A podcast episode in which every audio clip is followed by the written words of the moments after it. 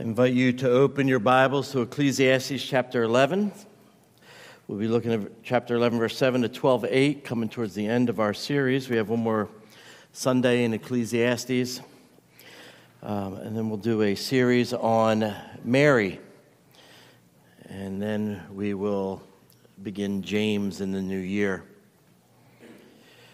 But Ecclesiastes 11, 7 to 12, 8. This is a larger portion.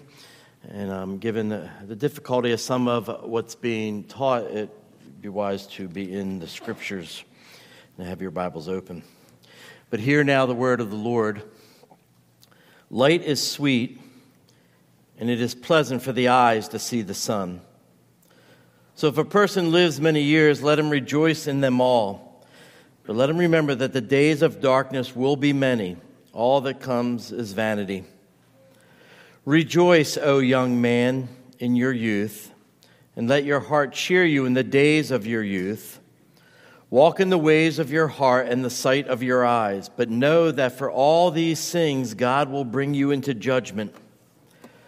Remove vexation from your heart and put away pain from your body, for youth and the dawn of life are vanity. Remember also your Creator in the days of your youth, before the evil days come and the years draw near, of which you will say, I have no pleasure in them. Before the sun and the light and the moon and the stars are darkened and the clouds return after the rain. In the day when the keepers of the house tremble and the strong men are bent and the grinders cease because they are few and those who look through the windows are dimmed and the doors on the street are shut when the sound of the grinding is low, and one rises up at the sound of a bird, and all the daughters of song are brought low. They are afraid also of what is high, and terrors are in the way. The almond tree blossoms. The grasshopper drags itself along, and, and desire fails, because man is going to his eternal home, and the mourners go about the streets. Before the silver cord is snapped, or the golden bowl is broken, or the pitcher is shattered at the fountain, or the wheel broken at the cistern, and the dust returns to the earth as it was, and the spirit returns to God who gave it. Vanity of vanity, says the preacher. All is vanity.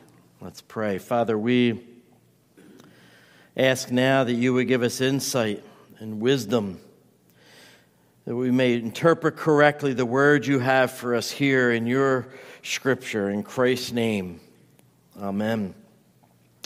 Well, as I mentioned, we have come now to the final section of our Solomon's instruction, his, his book, before he's going to make his concluding remarks, which he'll do in our next verses in, a, in the following week. And we address a topic that has come up now in several places throughout the book. You may recall in chapter 1 and 2, Solomon began by saying life is not worth living. And he gave us four reasons for that the monotony of life, the vanity of wisdom, the futility of wealth, and the certainty of death.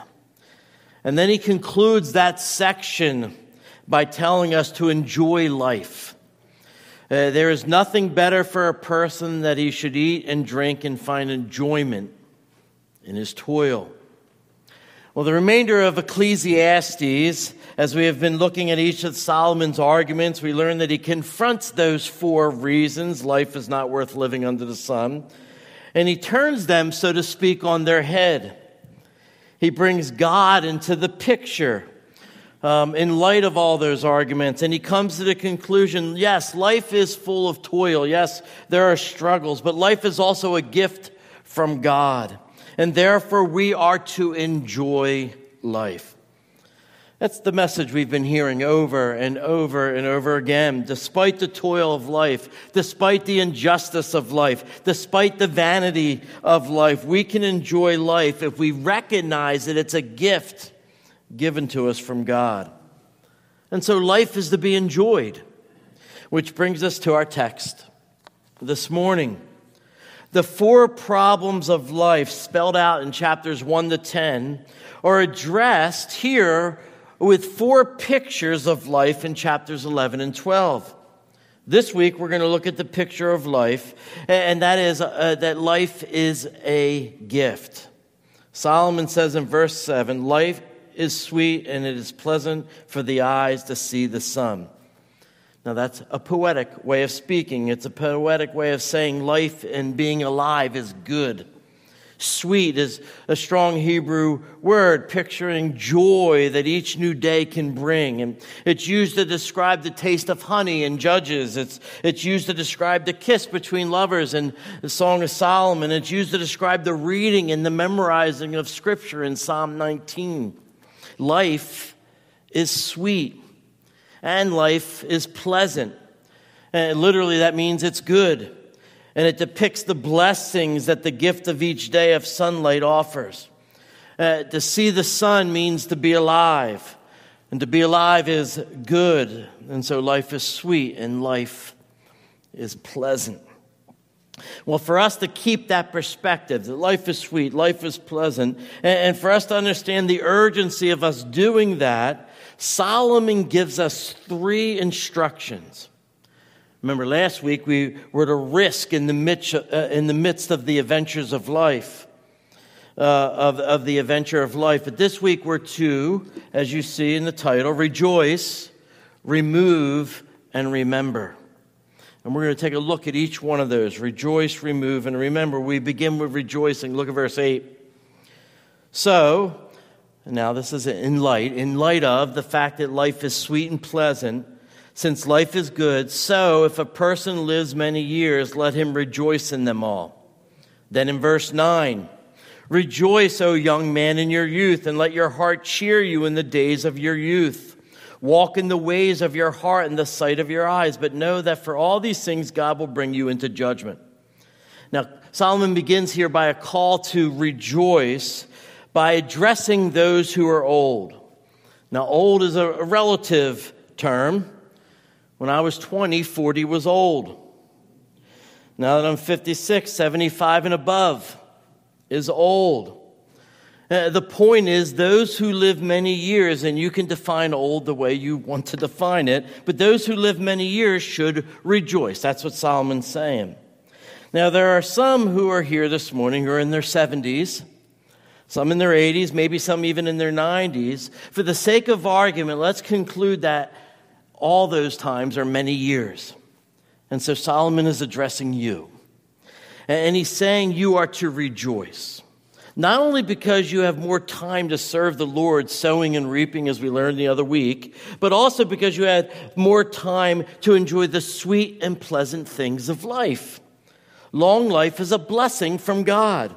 And so, even in old age, life is to be enjoyed. You are to rejoice. And so that's one application. But if we're honest, and as we look at this passage, as true as that is, Solomon's focus here is not on the aged. It seems he brings up those advanced in years in order to contrast them with the young. The focus of this passage is on youth. In verse 9, he mentions youth twice. In verse 10, he mentions them once. In chapter 12, verse 1, he, he mentions them once again and then implies youth two more times.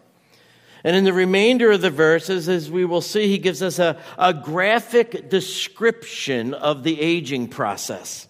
And he does that in order to humble and sober those who are young. And so, those of you who are young, wherever that may be, we have some young people here today, but we'll just say anybody 56 or younger. Um, he, he's talking to you, though. And the application, of course, is for everyone. Um, uh, the proper way, though, for the young to respond to life is by rejoicing, to praise God for the goodness of life, to praise Him for everything that is sweet to the taste and pleasant to the eyes. See, ultimately, this is a call to rejoice in Jesus Christ. Christ's word is sweet. Uh, the psalmist says, How sweet your words taste to me. And, and he alone shines brighter than the sun. He is the light of the world, says John 8. And in Malachi, we read that he is the Son, and it's spelled S U M, the Son of righteousness, rising with healing in his wings. That's Malachi 4. And so our, our sweet and our bright Savior should be rejoiced in all the days of your life. It's an application. Paul says it, right? Rejoice in the Lord always. Again, I say rejoice. Now, uh, according to verse 9, uh, Solomon gives us some balanced counsel uh, for the young. Who are called to enjoy life. On the one hand, he says, Let your heart cheer you in the days of your youth, walk in the ways of your heart, walk in the sight of your eyes. And on the other hand, he says, But know that for all these things, God will bring you into judgment. And so, on the one hand, the young are instructed to enjoy the gift of life and, and, appreciate the freedoms that youth offers.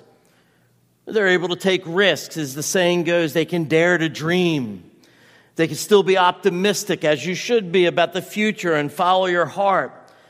And so, for those of you who are young, with all your advantages of strength and health and vigor, you're called to dive kind of headfirst into this thing called the gift of life. And yet, uh, this advice is not advocating a bold jump into hedonism. It's not saying do whatever you want and just enjoy life and you can engage in this uh, sinful indulgences, sinful pleasure. Solomon's warning here should be enough evidence of that. God will bring you into judgment. And so he isn't saying you can do whatever you please. I know a lot of young people feel that way. God is a righteous judge, though, who will hold you accountable. You need to remember that. So every time you make a decision, young or old, but he's addressing the young here. A decision you want to follow your heart. You will have to answer to God. Why? Because you live your life coram deo. You live your life before God. And so the counsel of Solomon to seize the day is balanced with the reminder that God will render judgment according to everything we have done. That's it, Romans 5, um, excuse me, Romans 2 states.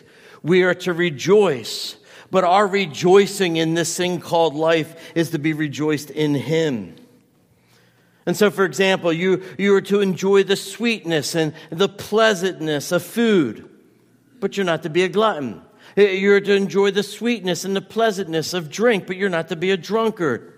You're to enjoy the sweetness and pleasantness of material possessions in this world, but you're not to be a thief or, or someone who covets.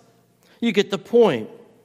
Youth are to enjoy life the way God intended. How is that? According to His Word.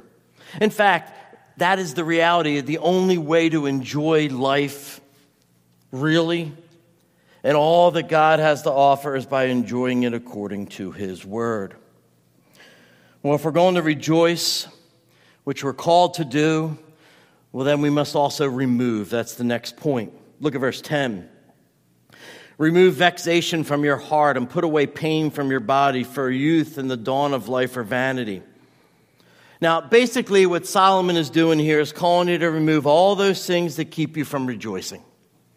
The word vexation means sorrow, it can mean inner pain, it can mean anxiety. A vexation is any problem that causes you to worry or concern. It may cause you frustration, something that irritates you or even grieves you.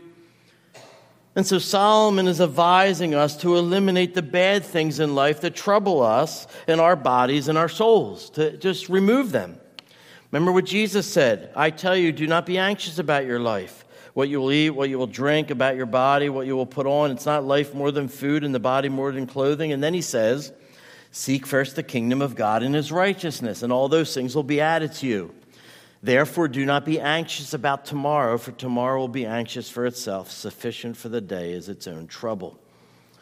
Uh, the privilege of rejoicing it becomes a, a responsibility, your personal responsibility of removing now, this isn't a call which some people think uh, of denying real suffering, like every Christian just puts a smile on their face and pretends the suffering didn't happen. And nor is it a call to, to indulge in order to escape pain. And so you just live for pleasure. One writer explains it's, it's a call to take care of our mental and physical health. It's a basic, uh, wise thing to do. If, if we're getting discouraged by various vexations, and if we are tempted, therefore, to become depressed or disillusioned, or we, we, we should do what this passage tells us to do work at removing those things from our life. And so it's a call to be active, uh, to seek counsel.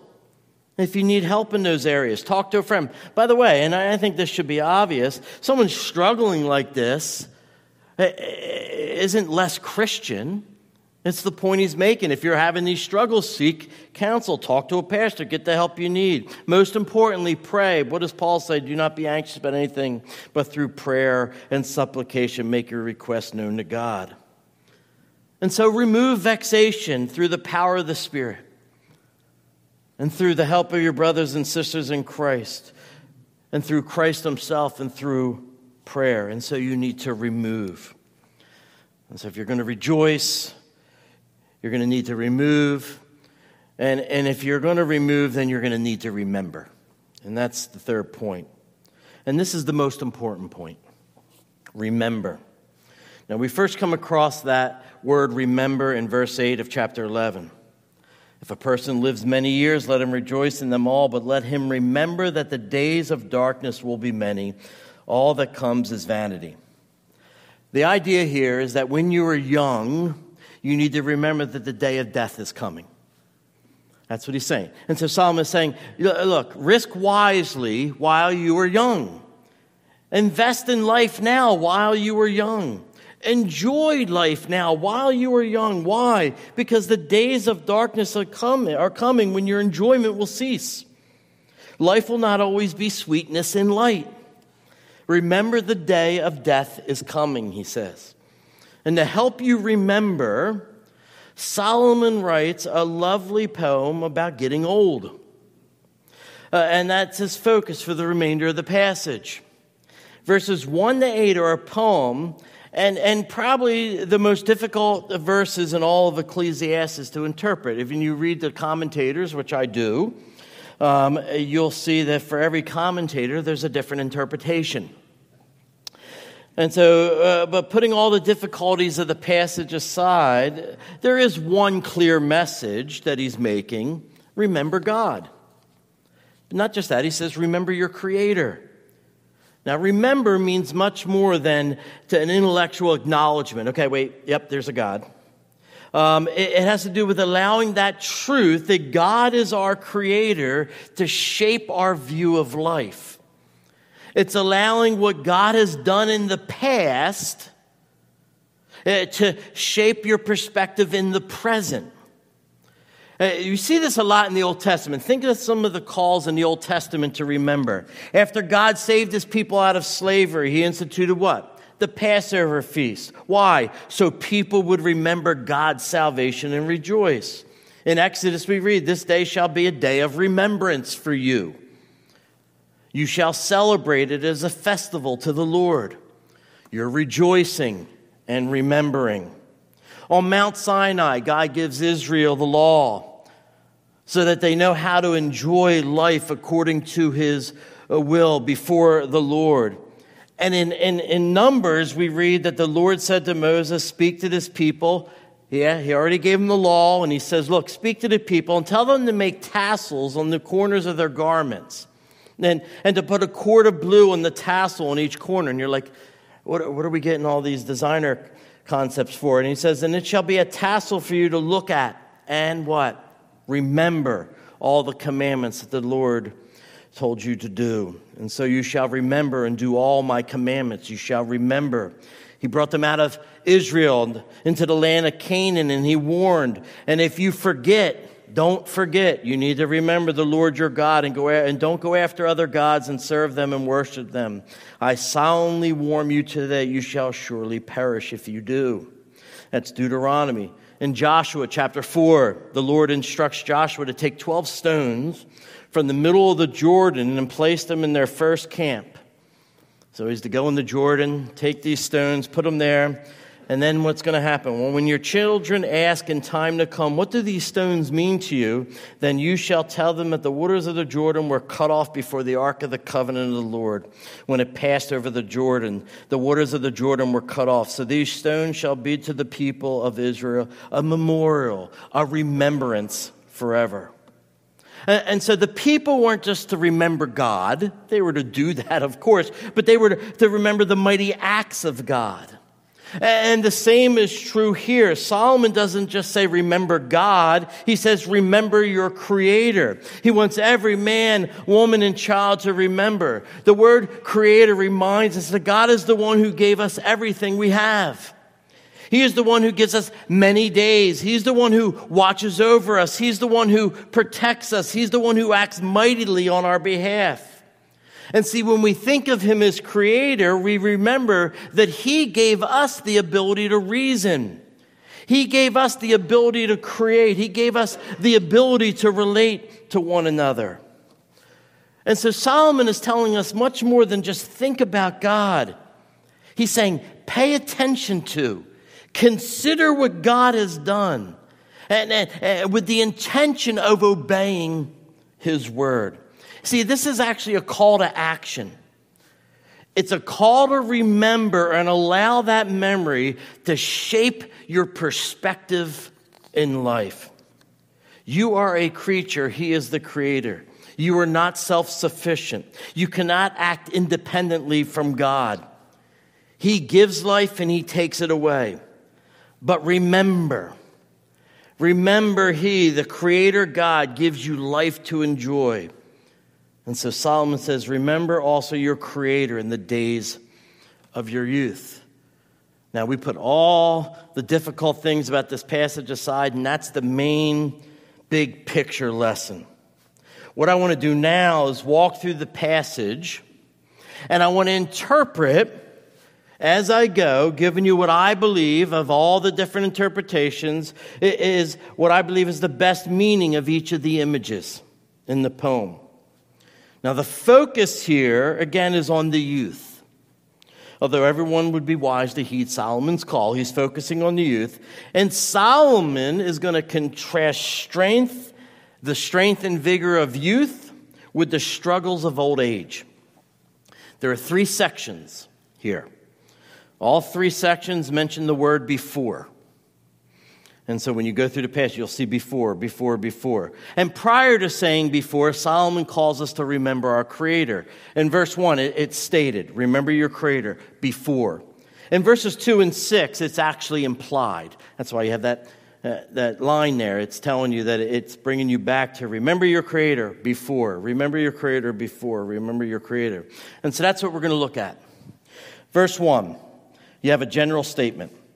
Remember also your Creator in the days of your youth, before the evil days come and the years draw near, of which you will say, I have no pleasures in them. In them. Now, here, as we just said, Solomon's telling us to remember our Creator when we're young because the evil days are coming, when it'll be difficult, if not impossible, to remember. The days of evil are the days of pain, the days of evil are the days of suffering. They are the days when you can no longer put away pain from your body, as verse 10 of chapter 11 states. They are the years when you will say, I have no pleasure in them. And see, it's from that general statement that Solomon now moves to a more specific picture in verses 10, uh, 2 to 6, 2 to 5. Now, as I said, the words remember uh, your creator in the days of youth are implied. And so when you read verse 2, Remember also the days of your creator. Remember your creator in the days of your youth, verse 2, before the sun and the light and the moon and the stars are darkened and the clouds return after the rain. We just read that light is sweet, it's pleasant to the eyes. Well, now in this poem, the, uh, the sun is this, now the sun and the light are dimmed. He, he's poetically describing old age, and he's doing it as a storm. The elderly receive one setback after another. And so here is Solomon telling us to remember our Creator when we are young, before old age, because a time will come when life will be dark and life will be gloomy. And from there, things get even worse. And so you remember God early on because it's going to get dark, it's going to get gloomy, but it gets worse. Look at verse 3. In the day when the keepers of the house tremble, and the strong men are bent, and the grinders cease because they are few, and those who look through the windows are dimmed, and the doors on the street are shut. When the sound of the grinding is low, and one rises up at the sound of a bird, and all the daughters of song are brought low, they are afraid also of what is high and terrors are in the way. The almond tree blossoms. The grasshopper drags itself along, and desire fails, because man is going to his eternal home, and the mourners go about the streets. And what does that mean? Well, the keepers of the house are a reference to the arms and the hands of the aged that begin to shake at the onset of old age. Strong men are bent refers to the stooped posture of old age. Grinders refers to an old man's teeth. Those who look through windows are dim refers to eyesight. In a time before dental work and glasses, these conditions would make life very difficult. I think I mentioned to somebody the other day, I was sitting at home and I made the mistake of biting my fingernail and my tooth came out. It's, a, it's, a, it's an inserted tooth, uh, you know, something that helped make them straight, and it just fell out. And I was able to go to the dentist the next morning and have it fixed. They didn't have that luxury. And so, at a time before then, they would lose their teeth and not be able to chew their food. And, and they would become almost blind without the support of glasses. And that's the meaning of that. The doors on the street represent the loss of hearing. The one rises up at the sound represents difficulty in sleeping. The daughters of song are brought low refers to the inability to rejoice and, and, and song or even to speak. It says that they are afraid also of what is high, and terrors in the way refers to fear of heights and the tripping of falling or falling. The almond tree blossoms refers to turning of the old man's hair to white. The grasshopper drags itself refers to being painfully slowed to a crawl. No more spring in your step. And desire fails literally reads that the caper berries fell, fails. The caper berry stimulated appetite. And so the meaning here is that man's desire for food fails. He eats but little and begins to lose weight. And then we read he finally goes to his eternal home. It means death is approaching. And so Solomon says, Look, remember your Creator when you were young because a time will come when you'll eat barely, see dimly, hear hardly, sleep rarely, sing weakly, walk fearfully, move painfully, and look deathly. Desire will fade as death approaches. And so that's the call to youth because of this. Now, now in verse 6, we find our final before. And so remember also your creator in the days of your youth Verse 6 Before the silver cord is snapped, the golden bowl is broken, the pitcher is shattered at the fountain, or the wheel broken at the cistern, and the dust returns to the earth as it was, and the spirit returns to God who gave it. Now, the silver cord uh, and the golden lamp are images of the preciousness of life. Silver and gold were very precious metals. He's saying life is precious. Uh, the, the pitcher speaks about life giving water on hot, dry summer days, water was necessary, and the dust returning to earth and the Spirit of God refers, of course, to death. And so the, here the image is simple. Remember also your Creator in the days of your youth, before suddenly uh, the cord is snapped, the bowl and the pitcher are broken, and your body returns to dust, and your spirit go to God. He's saying, Remember your Creator because the day of death is final and it's irreversible. Remember your Creator before you die. And so Solomon gives us this gloomy, poetic picture of the aging process. And he's done it for one main reason. One, it's true. And many of us can attest to that. But he does it so that young people remember their Creator while they are young. See, too often the young think they are immortal, that they have eternal life on earth. But the believer knows better. When it comes to life on earth below the sun, what does he say? Verse 8 Vanity of vanity, says the preacher, all is vanity. Human life is like a vapor, it goes by in a, in a flash. So don't waste any time. He's saying, savor the moment, rejoice every day, remember your triune God while you're young. That is what He wants, and that is what He deserves. He created you, you're accountable to Him, and so rejoice, remove, and remember. That's the call. And let me just say for an unbeliever that may be here, and you hear this, remember to remember your Creator it simply means that for you, the first step is to give him your allegiance. To remember your Creator for you is to believe in your Creator. Never forget that death is coming, and God has provided only one way to conquer death Understand that Solomon has been laying out for us the case of old age, which leads to death. Yet death has been conquered, and it's been conquered in Christ. Paul says, Oh, death, where is your victory? Oh, death, where is your sting? The sting of death is sin, and the power of sin is the law. But thanks be to God who gives us the victory, the victory over death through our Lord Jesus Christ. See, Christ's life, death, and resurrection conquered sin. Christ's life, death, and resurrection conquered the grave. And so, for everyone who believes, if today's your first day or you've been doing it for many years, we do not lose heart, we're told, though our outer self is wasting away. That's what Solomon's been describing. Your outer self, my outer self is wasting away, but our inner self is being renewed day by day. For this light, momentary affliction is preparing for us an eternal weight of glory beyond all comparison. As we look not to the things that are seen, but to the things that are unseen. For the things that are seen are transient, but the things that are unseen are eternal, Paul says in 2 Corinthians 4. And so believe in your Creator. Trust Christ alone while you're still believing, breathing. Believe and be saved. Well, let me close.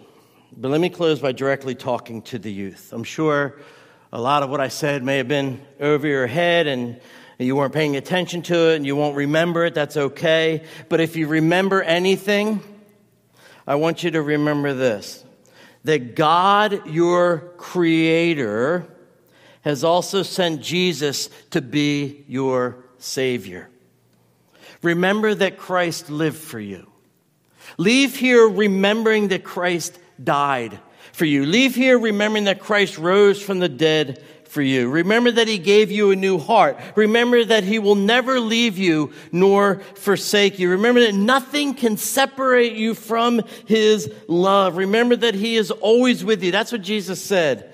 I am with you always, even to the end of the age. Matthew 28 20 the many, many years that you still have left in this world as someone who is young will never separate you from His love. He is with you each and every day. Remember, He will always love you. Remember, He will always care for you. Remember that He will always watch over you. He will help you put anxiety out of your life. It may be a struggle you have for a while, but He is with you. He will always help you get rid of those things that would keep you from enjoying life. That is, enjoying Him. And He always, always will give you a reason to rejoice. So rejoice, O young man, in your youth, and let your heart cheer you in the days of your youth. Look to Christ and rejoice. Let's pray. Our Heavenly Father, we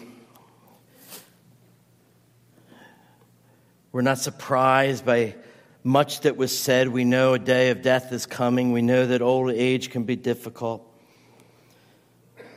And yet, Lord, we still live our lives as, as if we have all eternity by turning to the things of this world rather than turning to Christ to find our joy. We pray, Lord, you enable us all to do that.